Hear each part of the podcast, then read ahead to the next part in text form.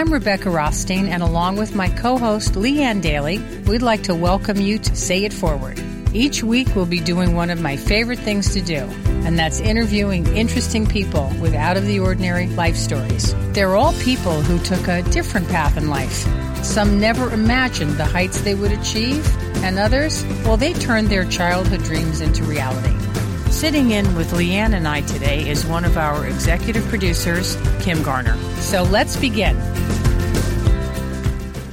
Anat Baron is a serial entrepreneur, brand builder, keynote speaker, and filmmaker. She's an innovative leader who's worked with well-known hotel brands, including Four Seasons, Holiday Inn, and Radisson. She's also worked as a Hollywood producer and executive, a management consultant, and a travel expert. While at the helm of Mike's Hard Lemonade, Baron helped grow the company into a two hundred million dollars juggernaut within three years. After leaving the company, Baron wrote, produced, and directed Beer Wars, a feature-length documentary which explores the David and Goliath story of the one hundred billion dollars U S beer industry. She is currently the founder and C E O of Stashwall, Incorporated, an early-stage technology startup. So let's rewind to the beginning and say it forward with Anat Baron. Where did you grow up? So my dad worked for an airline when I was a kid. And so until the age of two, I lived in Israel. When I was two, we moved to Tehran, Iran, where I lived for five years. And then moved back to Israel and then to Montreal. So I kind of lived the, my formative years from six to twelve in three different countries with three different major religions. Wow. Were your parents Israeli? My parents are Israeli. Israel, yes. Are Israeli. Yes.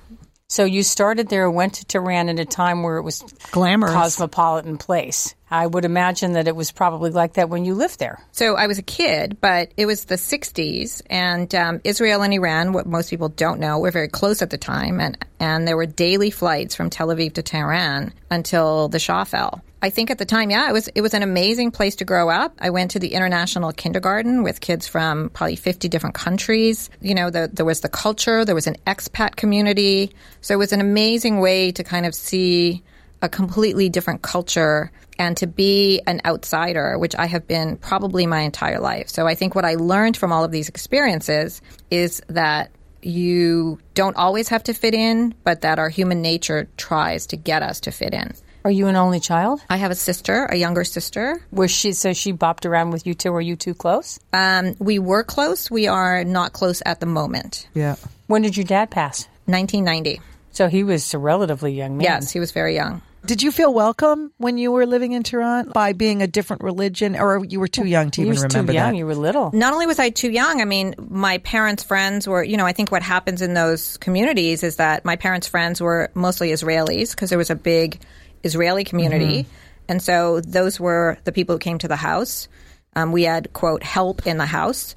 So I, I felt, I mean, I think the funniest story that I remember is that we had two, we had two types of toilets in the house. We had the regular Western toilet, and then there was a toilet in our nanny's room, which was basically a hole in the floor with porcelain around it. And uh, we didn't know what it was or how to use it or what it was for. So one day, we, my sister and I, so this is where I think my sister hates me because of this. So my sister and I snuck into the her room and just waited for her to have to go to the bathroom. And then we saw what was going on, and there was a hose there, and we didn't know what the hose was for. And we started laughing, and she fell in. So your that, sister fell no, in? No, the the... The nanny fell in. And so we got into a lot of trouble for that. But that was kind of the the only cultural, the only person that we were connected to other than like the people at the grocery store were the people who worked in our house. Like we really didn't have a lot of exposure to the locals. So you went back to Israel. Yes. And then stayed there until you moved to Montreal. Until we moved to Are Montreal. Are you multilingual?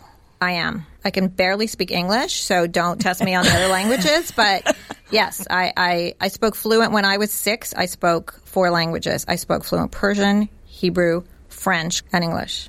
When did you move to Montreal?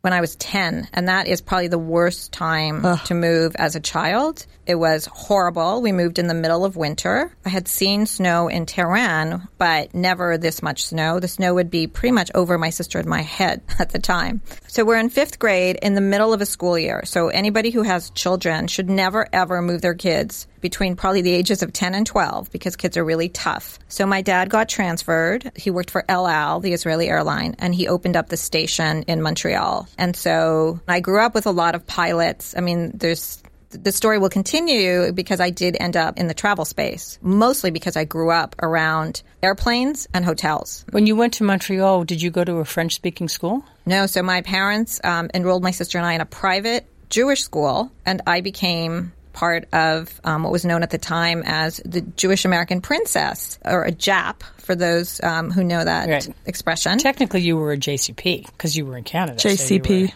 well, it was Jewish actually Canadian we were still princess. J A Ps. Yeah, it was still, still there, there, yeah, it was still J A Ps. It was kind of America as like the whole continent. Yeah, and it was really hard because the kids were all from there. We looked a little different, even though I spoke the language. So there were three. I, I don't even know if people do that anymore, but they they took you, did, you took I Q tests, and they basically put you in. So I was put into the high grade, and so everybody was like total total snobs. Hated it was you. Smart, hate. Pretty, comes from a foreign country. It was horrible. Every reason they could possibly find to hate and you. Outsider. I would right, say and again, an outsider. You know, it's a it's a Jewish school, but they had never met anyone from Israel. And even though I wasn't just from Israel, they just didn't know what to do with me. Also, big personality, and so it was really difficult. I hated pretty much my entire life in Montreal from ten to seventeen.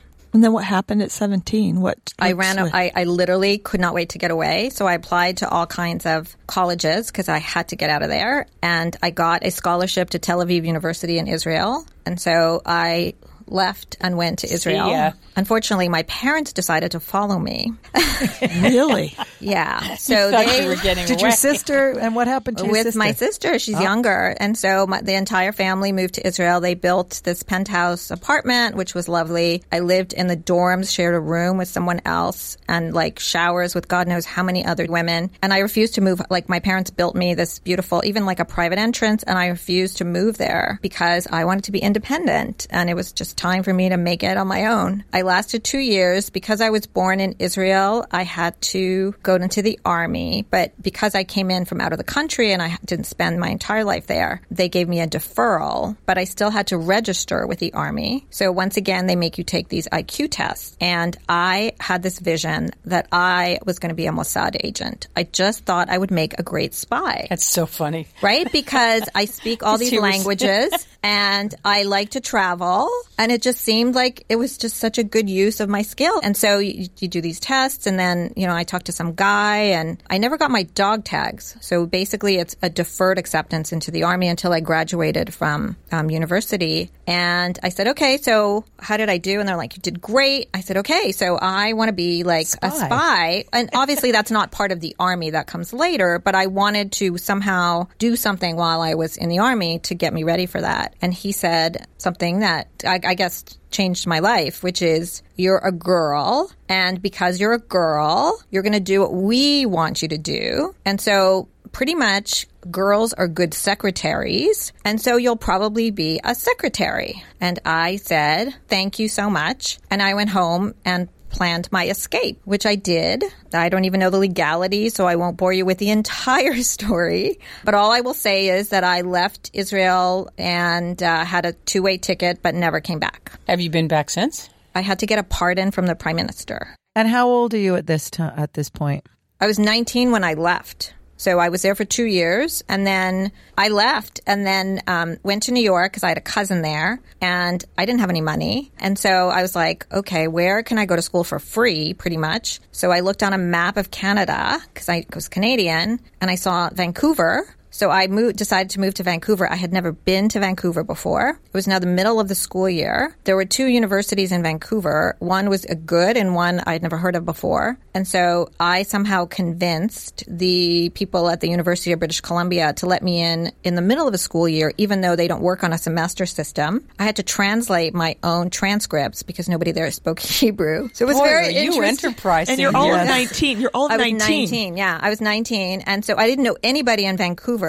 But my parents knew someone who knew someone. And so they introduced me to someone who knew like someone my age. And so I had like one friend at the very beginning. And uh, I moved into the dorms at the University of British Columbia, or U B C, and hated the, the weather. Like I did not. I was stupid because I thought it was on the West Coast. It would be warmer, but it rained every Rains. single day. But my parents followed me to Vancouver. What? They followed me to Vancouver. They bought another house. I refused to move in there. I lived in the dorms. There's must be something wrong with me too, because it would have been so great to have like my mom's cooking and the washing and all of that. But there was something about being independent. And then I started working. I had actually started working even in Israel. So I've always had pretty much a full-time job while I was at school. Um, so your poor sister was dragged along during all these moves too, right? Now you know why we're not now talking. We have, now we're getting clear on the resentment issue. Is she um, bold in her convictions as you are?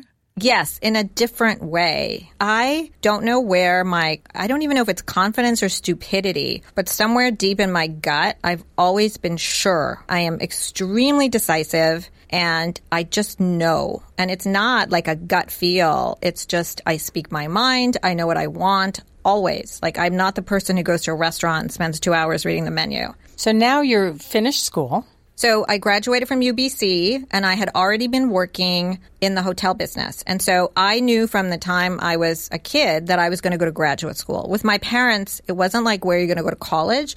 It was just always assumed that my sister and I would continue our education. We were brought up that education is the most important thing. And so I was trying to figure out where to go to graduate school. And so I was either going to go to law and business at Harvard, or I found out that there was a hotel school at Cornell, um, and I could go to the Cornell to the Cornell Hotel School, which at the time, and it still is the, the best hotel school in the world, and the business school. So I applied to the hotel school, but I was too young. So I got a conditional acceptance. And they said, if you work for a year, we'll take you, but you're just too young. Like, we don't have anybody who's twenty-one in our graduate school. So I had already been working at the Four Seasons Hotel in Vancouver as a front desk clerk. So I transferred to the hotel in Montreal and worked there for a year. I also did a management training program. And of course, told everyone that I was going to Cornell, so everybody like hated me. Why did you go back to Montreal when you had such a terrible experience in your mind from being there when you were a kid? I went back to Montreal because I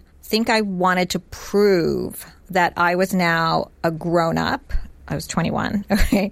But I wanted to prove that I I could make it. It was closer to Ithaca, where I was going to go to graduate school. I think I had a lot to prove to myself. And while I was there, of course, I reconnected with some other kids that I went to school with, including a boy that I had a crush on when I was in school. And so it was kind of a coming home. And I should also note that I came back as a front desk clerk, but within a few months, the night manager quit. And so at the age of twenty-one, I became the night manager of the Four Seasons Hotel in Montreal, which meant that pretty much after everyone left at eleven p.m. until seven a.m., I was in charge of the hotel. So anytime somebody came in in the middle of the night with a knife or a gun, or we had we once had the president of Gabon and Elton John in the lobby at three a.m. because we had a fire alarm. I mean, all of that stuff, that was me. And it was a pretty amazing experience. Yeah. What are some of the more kind of unusual? Well, you ha- we had every rock star. So what people don't realize is when celebrities travel, especially back then, there weren't that many luxury hotels. So there, there was the Ritz in Montreal and there was the Four Seasons. I mean, the same thing, the Four Seasons in Vancouver, like Wayne Gretzky, for example,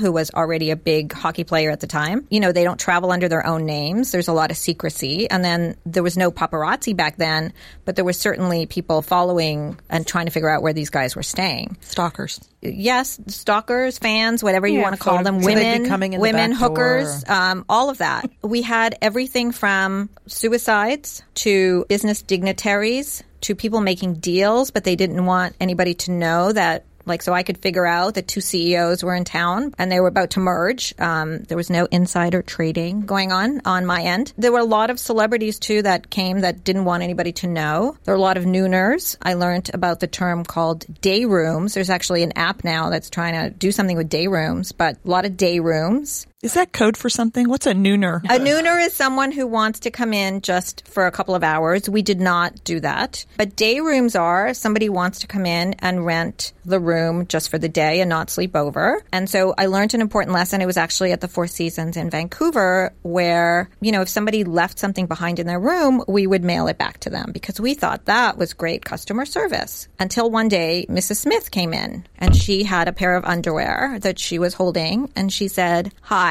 These are not mine." And we said, "Well, who are you?" And she said, "I'm Missus Smith, and this got mailed to my house, but these are not mine." At which point, we immediately stopped sending people whatever they left in their rooms and waited for them to call us because... Yeah. That was not a good thing. Right. But those actually came from the day rooms, right. usually. So at that time, at twenty-one, as a as a woman taking on all of this responsibility, what was that feeling of being a little vulnerable in all of that? I think that I was so unhappy as a kid, but I had such a strong sense of what I wanted to accomplish and how I didn't actually really want to be a kid anymore because I just wanted to get on with it because I knew that I could be independent and forge my own way, that I just did it. And I don't think that I was nice, maybe. I was just like very matter of fact about it all. And I, I just really wanted to, as I have in my entire life, I'm just really interested in absorbing as much as I can because I feel like not, not so much that I'm running out of time, but there's so many things that I want to do that I just want to get on with it. So it was like I wanted to learn how to be a manager and manage people, and I wanted to learn how to make people happy in the hotel. But I also wanted to learn about the money part of it and how things worked because I knew that I was going into what I thought was going to be this incredible intellectual experience at the hotel and business school. And so I just wanted to have as much life experience as possible. I think that's like my whole life. I'm just trying to get it, suck as much out of it as possible. And the next part of the story is actually even more interesting. So what I did was I was at the hotel observing. I worked at the hotel for the year, and then I knew I was going to Cornell in the fall. And in the summer, in between, there was a hotel strike, and the union went on strike. And at the time, unions were very big in hotels, especially in Canada. I was still twenty-one, but I was management. And so what do you do in a hotel when your entire staff, your housekeepers, all of your hourly workers are gone? They brought in the corporate staff from head office in Toronto. And there we were. So I literally got to, for weeks on end, get to know all the V Ps, all the hotshots from head office. Uh, and we were all like literally making the beds, things I hate to do, like housekeeping, answering the phone. I mean, we literally had to take everything over. And then the strike ended and I was about to go to school. And I decided at the last minute to connect with the executive vice president of Four Seasons in Toronto. By then, my parents... thank God, decided to follow my sister to Toronto. So they stopped following me. They did not follow me to Montreal. Uh, my sister was going to York University in Toronto, and they moved to Toronto. So my parents were living in Toronto. I was going to go visit them. And so I went to see Michael Lambert, the E V P, the number two guy at Four Seasons. And I started bitching and moaning to him about, I was like, these are the problems. Like, I've worked at two of your hotels, and I'm going to Cornell, and just before I leave, I think I need this exit interview. And I just gave him the litany of all of the problems, you know, that I had seen because I was so smart. And he looked at me and said, do you just want to complain, or do you want to fix things? And I said, well, if I could fix things, like, of course I have ideas. And so um, I did something that, once again, I'm not sure was perfectly kosher. However, I actually worked for Four Seasons while I was a graduate student at Cornell. And I had the craziest life because every weekend, pretty much, I got on a plane at the Ithaca airport and went to one of the Four Seasons hotels or to head office in Toronto. It was fantastic. So I was twenty-two, and for my entire time at graduate school, I worked at Four Seasons. They paid me a monthly stipend, so it was great. In the summer, in between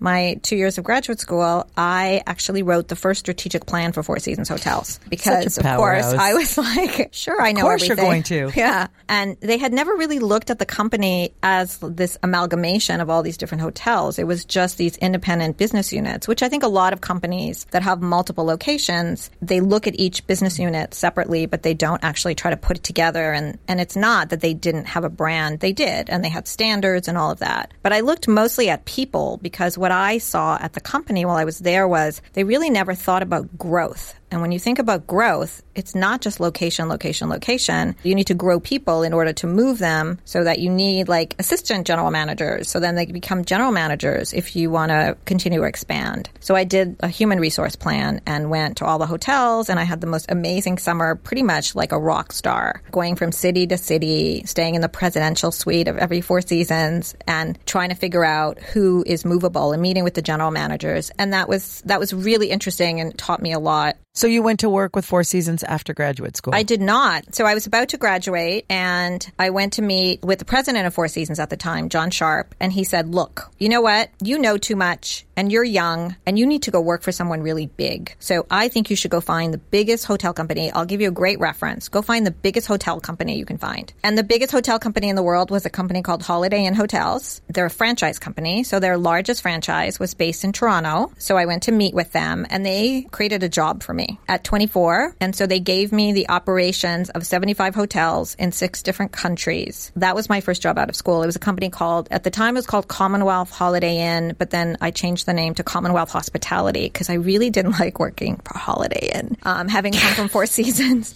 And so we actually rebranded the company while I was there. It was also an interesting time. It was the eighties and early nineties. So also being a young woman, when I started, there were no female general managers out of the seventy-five hotels. By the time I left three and a half years later, there was one. And all of the general managers meetings were male dominated. As a matter of fact, the first one I went to, so I should also mention I'm allergic to alcohol. So this is a very strange industry for me to be in. But no one believed me that I was allergic to alcohol. They just thought that I wanted to keep my wits around me. So every time I would go to one of these conventions, somebody would slip something into my drink and then I would have to go to the hospital. And then, you know, the word around the company was that I got drunk and had to t- be taken to the hospital. And it was a very sexist environment. Like, I would say maybe like a third of the general managers made passes at me. Like, there were like ridiculous, ridiculous stories. Like, it was, but at the same time, I was very confident in who I was. And so I just kind of brushed it off and moved on. And it wasn't that it didn't affect me, but it was like, whatever, like moving on. Um, Did you have any time for fun, or you were just, you were in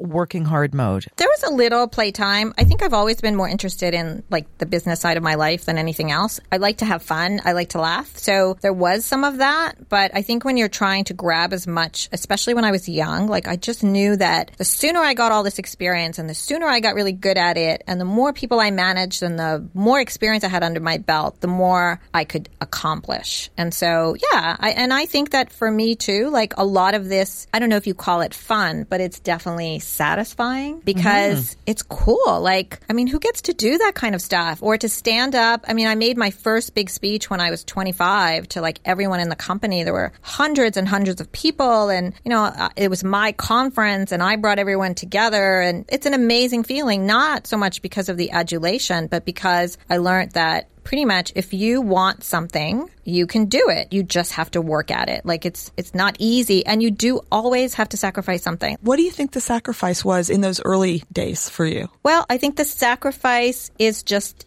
there's only so much time, right? So it's like, what do you devote your time to? So I had boyfriends. All of them were assholes. But I was never the girl who envisioned herself in the white dress and wanted to get married and had kids. Not because I couldn't, because let's just be clear, I've had offers. But more importantly, just because it was never, I don't know, I don't know why it was never that important to me. My sister, on the other hand, got married, had like, she's been divorced twice. She went down that road. She wore the dress. So the sacrifice while I was there, did I have less of a social life? Yeah. But I also like, I don't know, I made a lot of friends through work. I traveled a lot. I would add on trips. Um, I had a lot of frequent flyer points. I mean, there were a lot of positives and I just took that fun where I could have it. Yeah. And I, I was dating, like I met lots of different types of guys on airplanes.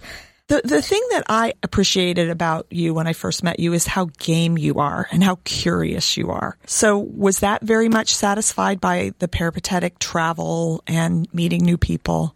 I hate boredom. This is why I never got married. No offense to all of you who are married. But I never got married because I just get really bored. Okay, so when you're really young and you travel with your parents, especially back in the day when nobody was traveling, you go to hotels and you see those couples. You guys know what I'm talking about, right? The couples who are sitting at dinner and now they're looking at their phones. Back then they were reading the newspaper and they have nothing to say to each other. And I just never wanted that. When I've had boyfriends and like you get together and you live together, which I never have, it's just like I'm not really that interested in what you did today. You know, I love my mom, but like when I call, you know, when we're on FaceTime and I'm like, so what's new, mom? And she's like, well, first I did, I'm like rolling my eyes. So I just don't like to be bored. And I think that's what drives me. I think I just always want to learn something new, do something new, meet someone new. Like I'll talk to anybody. You don't like to be bored. So your roles were very much outside consulting roles, even when you were inside, because you were always trying to sort of be critical. You've done a lot of different things. And And that fits with that not liking to be bored. How did Mike's Hard Lemonade happen? So I was a Hollywood producer, and then um, I saw... Do you want to talk about that a little yeah, bit? We, hit, sure. we skipped from yeah, Four yeah. Seasons to Hollywood. I didn't realize producer. That happened before Mike's. What's the transition from hotels to Hollywood? After three and a half years... pretty much running this hotel company. I mean, I did have a boss who was the president, but, you know, I was very involved, let's just say, in the day-to-day minutia of the business. And there was just a point where he came to me one day and said, okay, so the next thing for you is really my job and I'm not leaving. He said, you know what? Here's what we're going to do. Why don't you become a consultant? I'll be your first client. I'll pay you what I'm paying you. And you can also take your car, your company car. And uh, I think you can help lots of other companies. So I left. They became my first client. And then my mom knew a guy who was starting a business. And so they became another client. And I realized early on that at some point in my life, I wanted to be an entrepreneur. And, you know, I have this concept of king or kingmaker about, do you want to be the person behind the scenes or do you want to be the king? And I guess you can tell which one I want to be. But I didn't know anything about being an entrepreneur. My dad had a, after he left El Al, he had a travel agency for a while, but I really didn't spend a lot of time. Like, you know, a lot of entrepreneurs are motivated by their parents. They see them, whether they have a grocery store, whatever, whatever business that they have. And so um, I let people know that I wanted, that I was a consultant now. I was twenty-seven.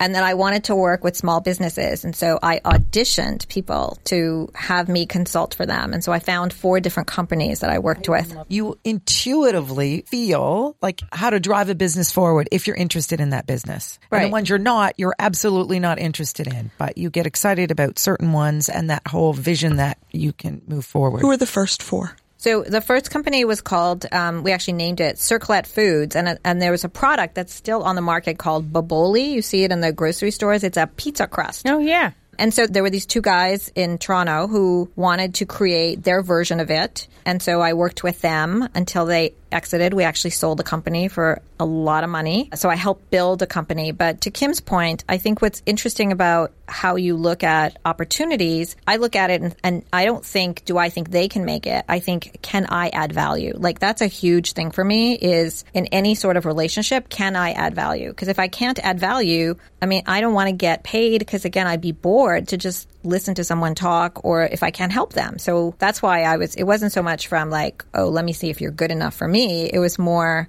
can I help you figure things out? And and what I'm really good at, I think, is asking the right questions, which I think a lot of people don't do. They just jump in. And I'm always asking questions first. Like, if you come to me with anything, I'm going to ask you questions. So every time I've worked with any of these entities, they offer me a piece of the company if I were to come on board. And to me, coming on board means losing my independence and not being able to do the other things I want to do. I am the stupidest person in the world in that I have never been driven by money. I have only been driven by curiosity and the ability to achieve. And I'm also really stupid because anytime I've gotten really good at something, I leave to go do something else. It's like the exact opposite of everything they teach you in school and everything intuitive that you should learn in life. And if you could have done it over again, would you have done it differently? No. Well, then it was the right path. There you go.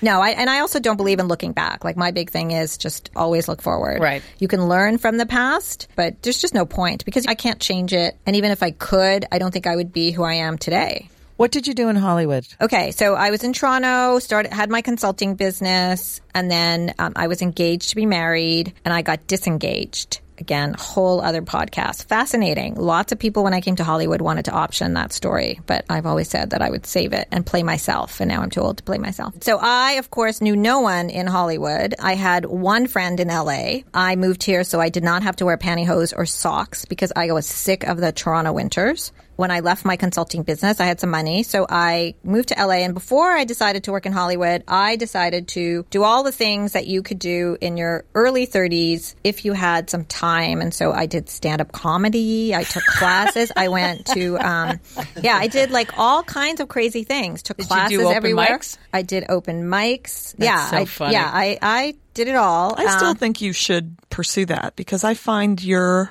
You're triple sec. You're very, very, very dry. Yeah, I think that I could have. I just, I there's so many other things. There isn't enough. Like, the problem with performing is that it's repetitive, and I don't like repetition. That's a curse for you. So yeah, that's not right. Good, which is why I never became like an actress or... Uh, I, I think I could have done well in comedy. I was doing really well when I was doing it. I don't know. I, I think I may be just a little too cerebral. Like, I can say fucking shit all day long, but I don't really want to talk about my vagina. Like, I just don't have, you know, like, as interesting as it might Me be, either. It's just not. Yeah, it's yeah, just like, no. And that's a lot of the a lot of the female comedians are talking about that, and there's nothing wrong with it. It's just not. It's not. And you I'm, also have so many things you want to do. Yeah, that you I just mean, you have to prioritize them, and that might be like eight on the list, and you have and you only have so much time.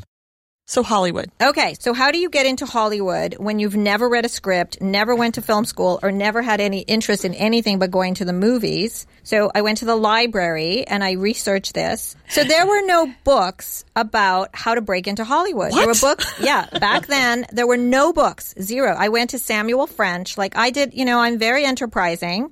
And so I went everywhere and I asked people and no one could help me. And they, and they just were like, it's too hard or you have to be an assistant.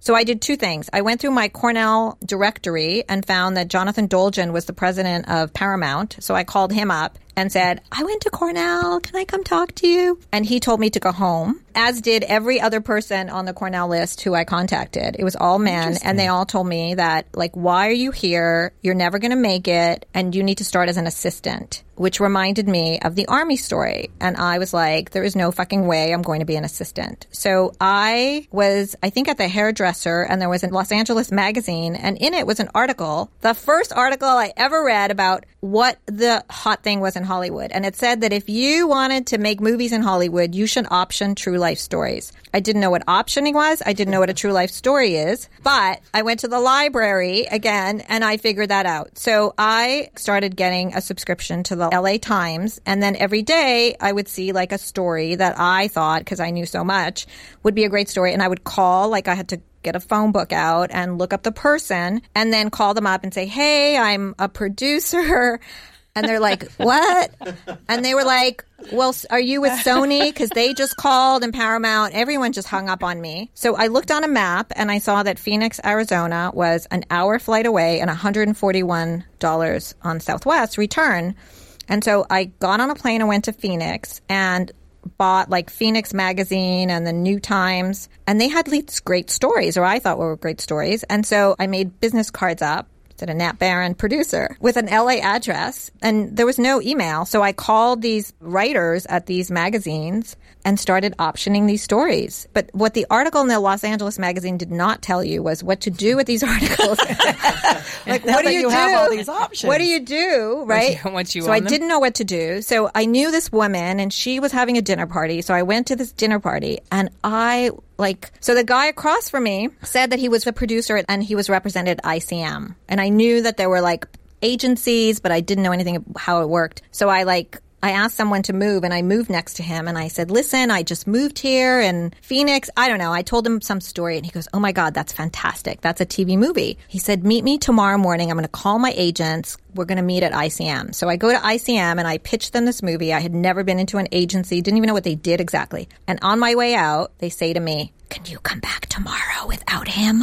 And so the next day I come back to I C M and they say, we'd like to sign you. And not only that, we actually would like you to go meet Steve Tisch and pitch him the story that you pitched us yesterday. I said, who is Steve Tisch? And Steve Tisch had just won the Oscar for a movie called Forrest Gump. So I went to meet Steve Tisch, who loved the story and optioned it for me. And again, I honestly, like when I say it, I'm not trying to be funny. I really, I mean, I'm pretty smart, but I did not understand exactly what it meant or any of it. But now I had an agent and Steve Tisch. And then a week later, my new agent, Cindy, called me and she said, there's this company called Longbow Productions. They made a bunch of movies that you've heard of, and they want to offer you a housekeeping deal. Would you like that? And I said, sure, and okay.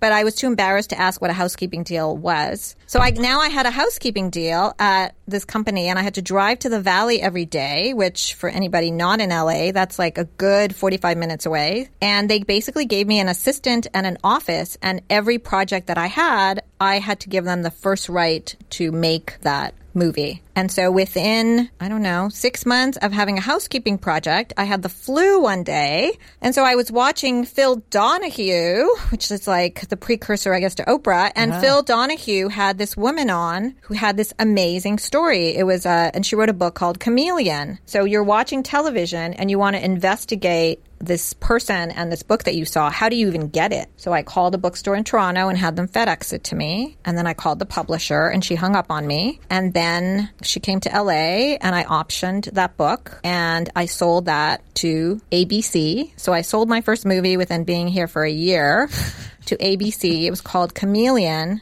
Unfortunately, that story does not have a happy ending because I believe that Alias, which was the successful T V show starring Jennifer Garner, yeah. which was on A B C, was actually stolen from Chameleon because it's exactly the same story. However, it that's kind of what how I got into Hollywood. What happened to the Steve Tisch thing that you were working on? Um, the Steve, Steve Tisch movie, which I codenamed uh, Mommies Under the Patio. Um Which is exactly what it sounds like. That that movie did not, yeah, that movie did not sadly get made. It was but in development I did, hell. It was in development hell, as were pretty much many, many of the other projects that um, I optioned and sold. Do you recognize the serendipity that comes into your life with the hard work? A guy is across the way after you decide to move to Phoenix and you don't. There's something in the universe saying, I'm, you know, here's somebody here that you need to talk to that's going to help you on that journey of all the hard work you're doing. There's a lot of things in your life that these people have, or these things have shown up for you exactly when you need them. So I look at it the opposite way. I went to every friggin' networking, like anytime I've ever wanted to start something, mm. I needed to meet people. So I would just go until I found the person. It wasn't serendipitous that I was there or that he was there. My friend said there's going to be some Hollywood people there. That's why, I mean, that's why I went. So you're making, um, right. So I, I make it. Happen. I, yeah. I, I think that, you know, if I just waited to meet people, I mean, any... Everything I've ever done is just hard work and push. I find it interesting that you segued completely out of the hotel hospitality business. You know, met some guy, went down that path for a few years, and then when that path had the uh, abrupt ending that it had, came to go to Hollywood. It's like the little girl that got off the bus and said, oh, I'm going to be an actress today, and in your case, I'm going to be a producer. And, you know, with no look back, right? You, you never even thought about going back into the ho- hotel business. Well, after the hotel business, I was a consultant, and I didn't just – I consulted right, uh, to other yeah. industries. But it's always about, like, what else can I learn? What, where, where else are the opportunities? What, what experiences do I want? Actually, I didn't ever want to work in Hollywood ever, even when I was here. But what do you do in L A? Like at that time, especially. Yeah, like yeah. In, in it's the nineties, it's the mid nineties, in your thirties. Like, what do you? What was I going to do here? There's nothing like. I wasn't going to go work in a hotel, the only hotel company that was based here. Plus, I had done – what else could I do in hotels? Like, it's only three businesses yeah. in L A, really. Yeah. Three major businesses, real estate, entertainment, and finance, and that's pretty much it. I just want to put a punctuation mark on this a little bit because what I hear from you is this idea of like she who hesitates is lost. You just go for it. You get in there, you do your studying in advance, you pursue a, a, a source or a lead, and you go for the gusto. You really don't hesitate. Well, I, I don't know how people achieve things in any other way than having some sort of plan. Now, the plan, I always think it's easier than it's going to be. It always takes twice as long. It always costs more, either in time or money. And then I think most people quit. And I think for me, it's like if I want something, I'm not going to stop until I get there because that's the satisfaction that I'm going to get. It's not the financial payoff. It's the, the feeling. I think that there's nothing better than that feeling of I did it. I made it. It's not the moment on the stage or anything else. There's always a moment that you, where you like inside you just go, oh, my God, I did it. That's the high. So let's go to Mike's. How did Mike's happen? Okay, so after I left Hollywood, I was at Le Cirque in New York, and Martha Stewart had just gone public that night, and so she was there, and a couple of my girlfriends who I was with said, you should be the Martha Stewart of travel. So I actually started a company called The Travel Fanatic, where I was becoming the Martha Stewart of travel, and this does lead to Mike's, and so I had investors, and uh, I was on television. Everyone said, you can't go on national television. Well, yeah, I guess you can. I had a deal with um, Condé Nast, with Brides Magazine, so I was working with them. I mean, it was amazing. I re- literally was starting a multimedia company. I created the first decision engine for travel on the internet. I had told everyone in nineteen ninety-nine that porn and travel were going to be the two biggest things online. Everyone laughed at me. Ha ha, who's laughing now? So you were asking before about why didn't I go back to the hotel industry. I thought that that was going to be the greatest thing ever because it would combine everything that I knew. I started Yelp before Yelp ever thought about Yelp. It was called Rants and Raves. I mean, all the stuff that's going on now, I saw from my background back then. And I was in New York on nine eleven, and I was um, in conversations with Good Morning America to be their travel editor. Things were going great. I was going to close a, another series of funding that week, and nine eleven happened, and we all know what happened, and it was a whole other story there. But one of my investors owned Mike's Hard Lemonade, and Mike's had just launched in the U S, And he called me from Las Vegas that day and, like, was crying to me about how he had to p- charter a plane to get out of Vegas because he couldn't leave to go back to Vancouver. And we knew, like, right away, or at least I knew, that it was going to take a long time for travel to come back. So Anthony, who owned Mike's, who owned an alcoholic beverage company based in Vancouver, tried for three months to convince me to come help him with this new company. And I kept saying to him, that is the stupidest idea I've ever heard, because I'm allergic to alcohol. So how could I help you? Like, and he said, actually, you might be the best person to help me, because you will not drive me crazy about what it tastes like, because your opinion will not matter. Uh, that's that's pretty interesting right there. Yes. And that you listened to that and said, well, yeah, that's perf- that makes perfect sense. No, I said, I, we're never going to talk to each other if I can work with you. And, of course, I was right again, which is one of the problems. So I do tend to be right more than I'm wrong, which is like, which drives people crazy. And why I always tell people, don't be friends with me, because it's horrible.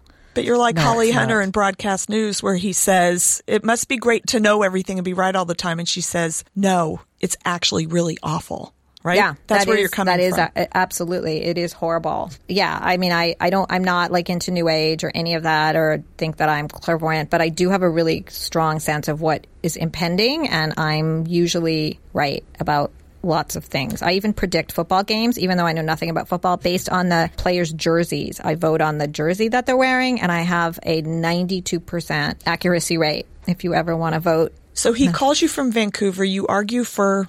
For months, for months. And then finally he says, look, just come help me out as a consultant. I need help building a website, and I need help uh, with P R. I said, I don't know anything about those two things, but sure. So I came on board basically to help him. But he had, I think, an ulterior motive, which is he looked at his company and he wasn't happy with what was going on. And so I came in to do that. And somehow within a year, we had to fire everybody in the company. And I became the general manager, the de facto president of his Canadian company. I mean, it just goes on and on. Like, I just took on this humongous role. And then I had to fire all of my direct reports and ended up with seven different jobs for like a year, because it was very hard to recruit people into this company because it was a disaster. Can you talk a little bit about what the company is, what the business is? So Mike's Hard Lemonade started in Canada in nineteen ninety-six by this guy, Anthony von Mandel, who went to Australia and saw people drinking a product called Two Dogs, which was an alcoholic lemonade. And he thought, okay, th- I don't like the way this stuff tastes. He brought it back to Canada. He reformulated it, and he launched it as Mike's Hard Lemonade. There Is No Mike was actually the most popular boy's name in America. So in nineteen ninety-six, he launched it in Canada. It was vodka-based, and it became a huge hit. At some point, he decided to bring it to the U S. In the U S, vodka-based products are highly taxed, so he changed the formulation and made it malt-based, and then brought it to the U S. The first ten million cases were sold with no advertising. It became a huge hit, but no one knew why. And then he actually hired the first ad agency to run ads right before nine eleven. Unfortunately, the ads had a lot of people with their limbs chopped off, and so those ads had to be recalled after nine eleven for obvious reasons. Yeah. And so here was this company that was trying really hard to break in, but really had no nobody at the helm to run it. Anthony is a very smart guy, but actually I realized later on, as I was working with him, he had never run a business before, and so th- he was not very good at bringing people in who looked after his interests. Having been a friend of his, and also having been in the corporate world, I came in and literally had to clean house. So Mike's is an alcoholic beverage that when I joined the company, I was told that it was supposed to be an alternative to beer for people who don't like the taste of beer. And you found out otherwise, right?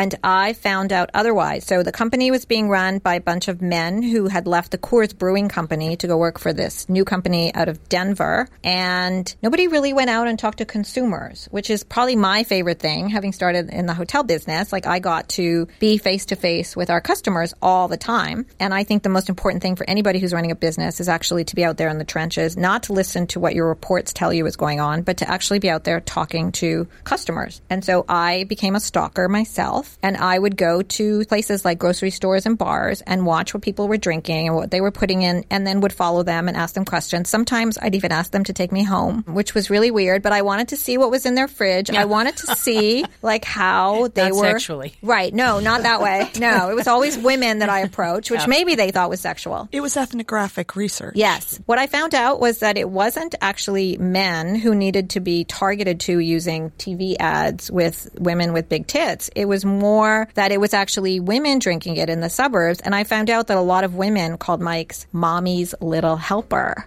And oh. that uh, and that women were like taking some uh, some mics maybe to soccer games and while they were watching their kids. And what I realized, especially as a non-drinker, because remember something I, I still say today that the reason that I helped Mike's become this huge company is because I didn't drink it. So it was never about my opinion, what I thought it tasted like. I still think it smells horrible. It was always about like, what does it do for consumers and and why do people love it? Like I would go on a plane and I, I was always working. Like I worked ninety hour weeks. It was crazy. And when I would open my computer, there was a Mike's logo on everything. And so the flight attendant, inevitably the female flight attendant would come over to me and go, "Oh, are you with Mike's? I love Mike's." And then I'd go into the bathroom or the galley with the with the flight attendant. Again, nothing sexual, and talk about what she loved about it because, you know, it wasn't something you want to talk about. It's an alcoholic beverage. So I was careful about, you know, but they would tell me their stories. And in time, I realized that there was this kind of cult following for this. And that interestingly, from a marketing standpoint, women didn't need to be marketed to. They just liked what they liked. And for them, and this was the biggest learning, the reason that they liked Mike's was they would go to a lot of, quote, beer drinking occasions, but they didn't want to, like, have a Budweiser or a Bud Light or whatever it was.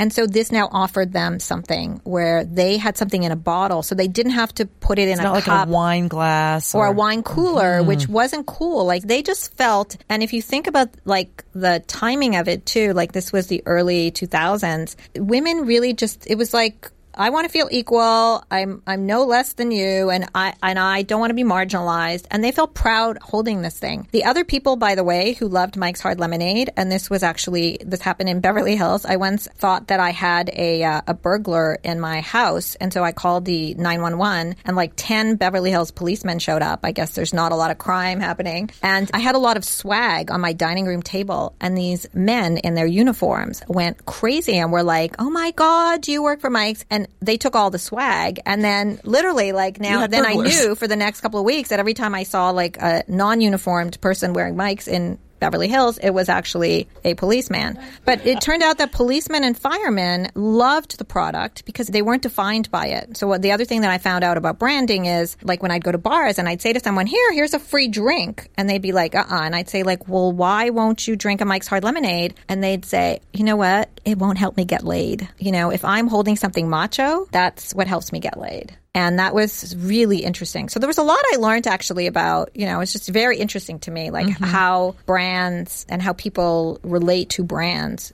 So Beer Wars didn't come out of your deep understanding of the space. That was something separate. So I took a year off after I left Mike's. I went to see a movie called Super Size Me. And oh, yeah, I thought I it was that. brilliant. And I thought, well, I should make a documentary because, of course, I am so experienced at making documentaries. Didn't do any research, but just thought, I'm going to make a documentary. So I thought, well, I wonder if anybody's made a documentary about the beer industry because I did have deep experience in it. And it was fascinating. And people don't know anything about it because it's very complicated. It's one of the most regulated industries in the world. And it's crazy. And it's very competitive. So I did by then have Google, thank God, my boyfriend that I share. And so I found out that nobody had ever done an insider's look at the beer industry. So I had the name first because I knew that there was an evil empire called Anheuser-Busch, uh, Beer Wars, Star Wars. I got an invitation to the beer industry convention because I was still on the mailing list for Mike's. And so I called the head of the association and said, I'd love to come film. And he said, are you affiliated with Walmart? And I said, no. He says, can you put that in writing? I said, sure. why they allowed me to come film with a movie called, with a title called Beer Wars, I will never know, and he is no longer there. Um, but...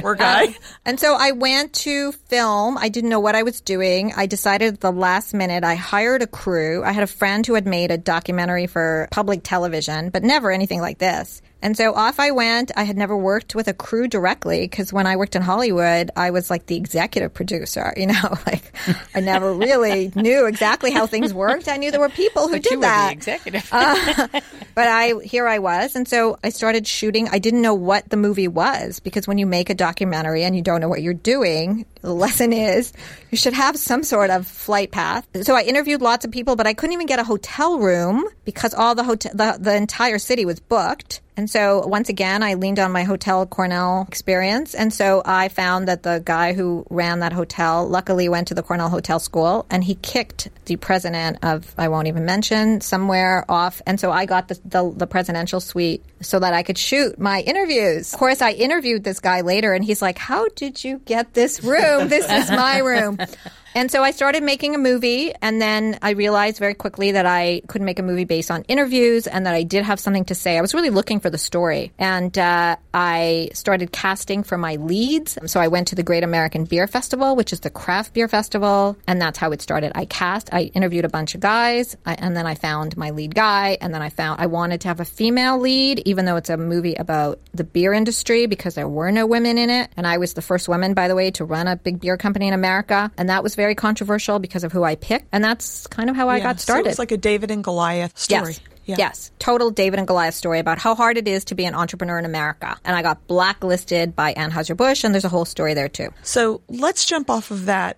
Being an entrepreneur in America, right? And do you want to tell us about Stashwall? And sure. So, of course, I know so much about technology that I decided to start a technology company because I don't know how to code. I did have a startup in the Travel Fanatic, but I hired a bunch of guys. And so it was a, you know, yet another industry that different when I first came up with this in two thousand twelve than it was in ninety-nine. Completely different world. But um, I had a problem that I wanted to fix. So the quick version of it is that I uh, was at a film festival for, for Beer Wars, where the mayor of New York came. It was amazing, and they, I think, offered me a screening, but I never remembered that they offered to screen the movie at their house because the next day I was on a plane and a laptop fell on my head, and I sustained a traumatic brain injury and lost my memory. Everything that I'm about, if you haven't noticed yet, comes from my brain. It's just everything is ideas. I mean, that's it. Like, that's my limb that I live off. And that's where all of the curiosity and everything else exists. And so when you have a traumatic brain injury, which is a concussive brain injury, which is what the soldiers were coming back at the time from Iraq and Afghanistan, there really isn't anything that can be done. It's just like, as one of my doctors said, protein and patience. I said, okay, I remember what protein is, but I have no idea what patience is. I don't think I ever had any, even before this. But I did eventually get better. And the way that I got better was I kind of hacked my way into it. I went through everything in my house and all of my stuff to try to reconnect the dendrites in my brain. A scary thing. This is a terrible story. Yes, it's a terrible story with a happy ending. Yes. But what ha- can we just go back to sure. the story? The, so the turbulence... Upward cabinet opens. No turbulence. Computer phone. No. So something happened. And- so we're on the ground at J F K. And so I was reading a magazine, thank God. And then what happened next was that I was on the floor and didn't really know what happened. But as I was told later, the woman two seats in front of me was putting her bag up and she did not zip up the side compartment where her laptop was. And apparently it was a giant Dell computer. This giant computer hit me like right here. And then my head went into the um, seat back in front of me. And then the next thing I remember is like there was a policeman who was talking to me and somehow they took me to L A. They did not take me off the plane. So we get to L A and by where, then... This, this happened where? In New York? At J F K. Uh-huh, in New York. They flew you six uh-huh. hours across the uh-huh. country? Yes. Yes. They flew me six hours. Not a good thing to do, but I had two sets of paramedics waiting at L A X. Yeah, it was pretty crazy. It's a terrible story. Yes. I mean, I've had, like, now, yeah. now we're going to get to the good ending, but that could have been so much worse than it was. Yeah. I mean, so, like, but this is my whole worse. life is about making lemonade, right? Like literally making lemonade. Like, oh, the Travel Fanatic, like my dream is like crushed by like one of the worst things that's ever happened in America. And now I'm going to go run an alcoholic beverage company because that makes sense. Same thing. Like it was like, you could either, I think in life, you could either be a constant victim. I mean, that's what I like about our there mutual friend people. Jonathan, right? Or you just, you you dust yourself off and you go, okay, everybody feels sorry for themselves. You know, I cry, you cry, you say, why me? But at some point you have to say, I could either wallow in this or otherwise, like, I'm not sucking as much out of life as I want to be. What happens next? Oh, after this? Well, I didn't get off, uh, like, myself. Like, I You were was taken off the plane. Taken off. I was, yeah. It was one of those where they announced to everyone that, like, people told me this. Like, they announced, like, we have a, a medical emergency and everyone, please stay seated while we take a passenger off the plane. And then, you know, you've got, like, the multiple set. I don't know why two sets of, par- like, the paramedics should have been in New York and not in L A, but anyway. How long did it take for you to get your memory back? Took, like, a good six months. Like, I went, you know, I saw a lot of different doctors and at the beginning, I mean, it was it was hard. It took a long time. And I had to leave, like, post-its for myself. Because, like, you know, like, did I eat? Did I not eat? Wow. Right? So you had to, like... Are you fully recovered now? You just... Am I normal? You yeah. decide. Well, based upon this experience today, since I have no other, other oh, measure, form of measurement, I would have to say yes. Yeah, so I fully recovered. And I think my memory is better than ever. And I think, like everything else, I mean, it was it was another thing that happened to me. A lot of things. We don't have enough time. You know, I'm going to write multiple... multiple books about all of these experiences, but it was just another experience. And you and pieced those ideas together to create Stashwall. I did. So I realized when all was said and done, when I was trying to regain my memory, I was going through my twenty-eight photo albums, my forty-eight different boxes in the garage from every industry I've been in, just to try to piece together stuff and to remember stuff. And when I got better, I was like, why do I need all of this stuff? And I wished that I had had it all in some sort of electronic format. And so I came up with with an idea for a company. And so as I crazily do, I found people who I could hire to help me. I am always the person who figures it out and does the strategy and figures out what it's going to be. And then I hire someone to execute it. So you got a designer and a coder. Yeah, multiple coders and a designer, and then started to figure out how to make a business out of it. Can you frame up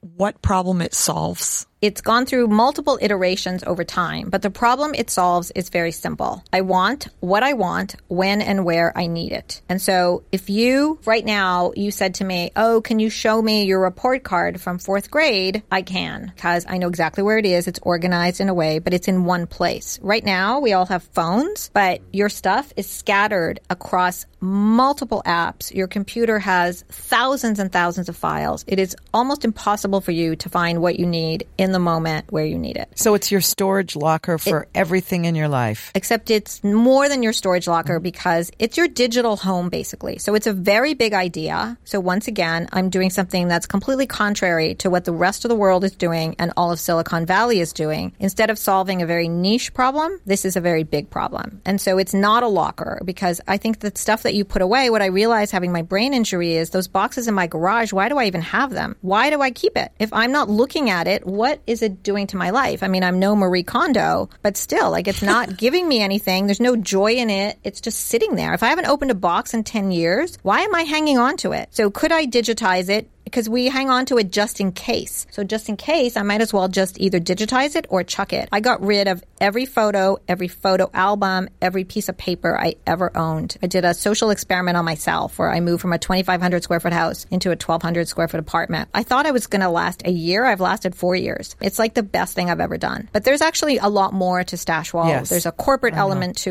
it. There's how you deal with your providers. It's really about simplifying your life. And on top of Stashwall, you are a very accomplished futurist speaker, as people categorize you, and you're now writing a book. Yes, I'm now a professional speaker. I've been doing it for about four years. I enjoy it because of my love for curiosity, so I get to go into different industries and help them, ask them what their problems are. I speak on um, disruption and innovation, two of the most overused words in the English language, which is why I named my new book Disrupt or Die. And uh, I got a book agent a few months ago, and I'm finalizing my book proposal, and hopefully the book will come out in two thousand nineteen, so we can do another interview then. If there is out in the world a ten-year-old girl who has the same kinds of dreams and the same kind of kind of qualities to her, what would you tell her, given the fact that you've lived through all the amazing twists and turns?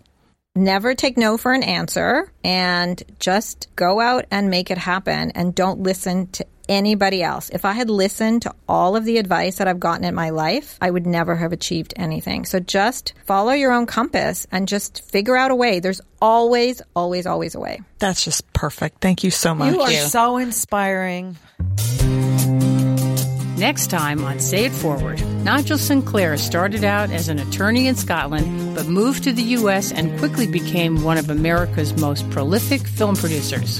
He's made such films as George Clooney's The Ides of March, Ron Howard's epic action thriller Rush, Sliding Doors, starring Gwyneth Paltrow, and Terminator three, The Rise of the Machines, starring Arnold Schwarzenegger.